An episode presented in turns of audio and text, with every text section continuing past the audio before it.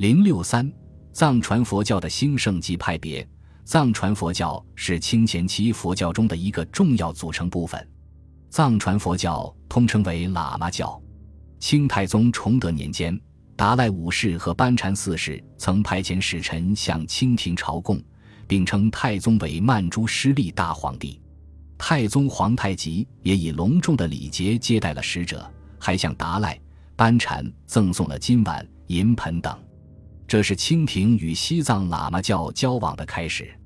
顺治九年冬，五世达赖进京觐见顺治帝，顺治帝给予盛情接待，又在紫禁城太和殿举行大礼。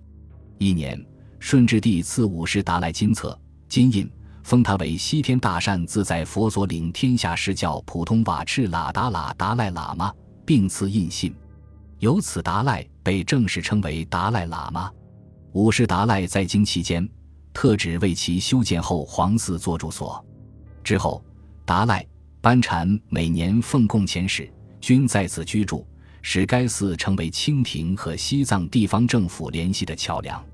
后皇寺初建时，清廷规定剃度的喇嘛人数定额为一百零八人，顺治十四年后增加为四百人，是当时北京城内的喇嘛教总寺院。五世达赖回藏后。便用清廷赐给的金银兴修包括布达拉宫在内的十余所寺庙。不久，又规定了黄教寺庙的各种制度，从而使喇嘛教在清代得到进一步的发展。五世达赖晚年不问政事，专心著经，一生所著多达三十余卷，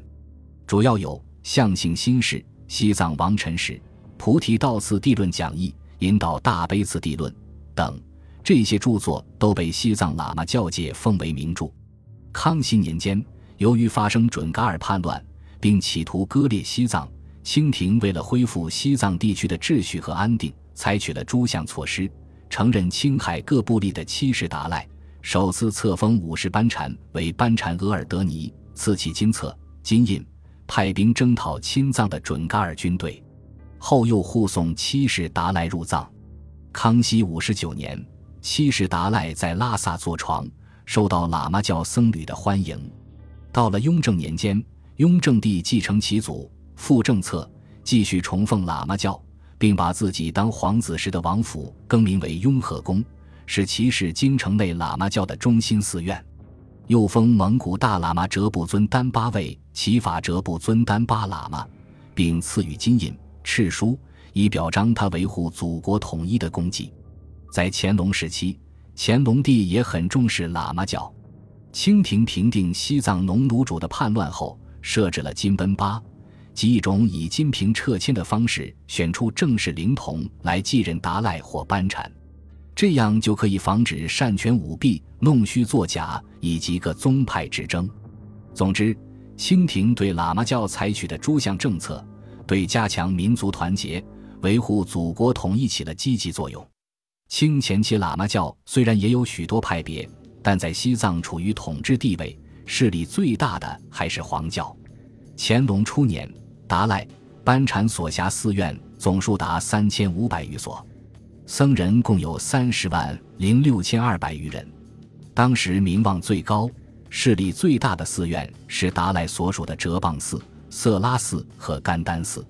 在这三大黄教寺院中，每寺都分设总教授一人，副总教授两人，主要负责全寺诵经、受戒以及讲学、考试等事务。他们则由达赖喇嘛考选任命，每任七年，相佐四人，管理全寺的经济事务，每任也七年。正副监寺两人，管理负责寺院的秩序、诉讼、僧众纪律等事务，任期一年。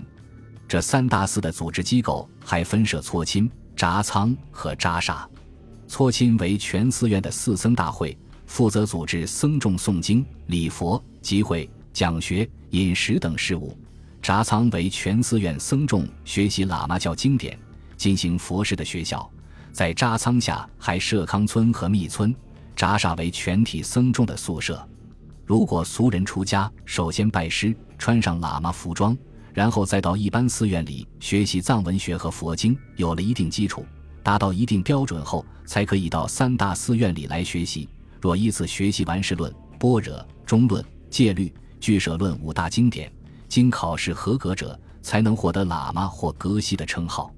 僧徒在戒律修行方面，一般的讲，藏传佛教中的红、花、白等教派都不实行禁欲主义，也就是说，可以娶妻生子、传宗接代，还可以从事自己爱好的职业。但黄教则与此不同，它有着自己鲜明的特点，即教徒不准娶妻生子，过一般的家庭生活，也不许参加生产劳动。